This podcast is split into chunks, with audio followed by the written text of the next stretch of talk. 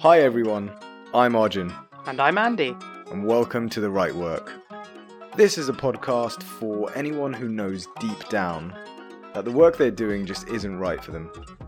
Maybe, as one of our guests, Steph, put it, You're basically a prisoner of the dreams you set when you were 16.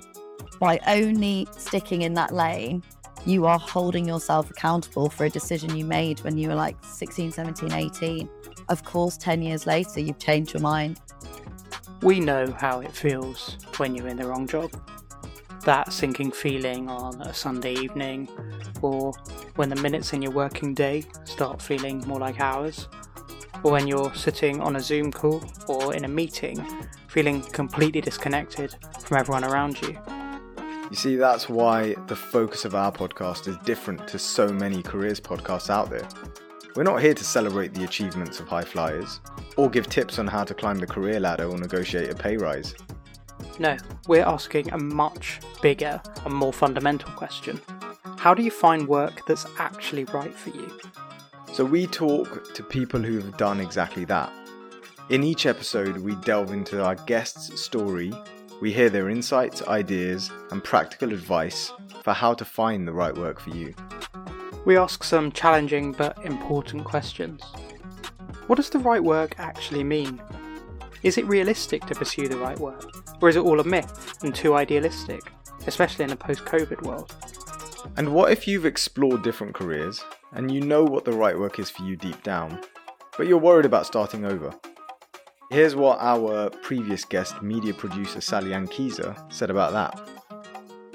I don't think there is any issue with changing career paths, especially nowadays. When I was younger, it was a really big thing to have a career. You chose it for life. That was the generation I grew up in. And I would look at the doctors and the vets and I would go, How do you know that's what you want to be? How do you know you want to be a lawyer? How do you know to study these subjects and then to do your medical journey? Sally Ann's insights here, and those of all of our amazing guests, might help to inspire you to go out and find the right work. But it's not just about inspiration. How do we actually take a meaningful step forward in finding the right work for us?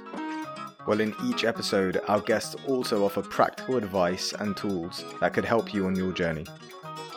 I would say the best way to take what you've learned in the past and use it to propel you forward is to be aware of the things which are your strengths. The the three things are always strengths, passions, values. Be super aware of what those are, even if that means listing them out and continuing to build on them and recognize them because what we focus on is what we what we create. So, by hearing the insights, ideas, and tools that have helped our guests on their journeys, we hope that you too can find the right work for you.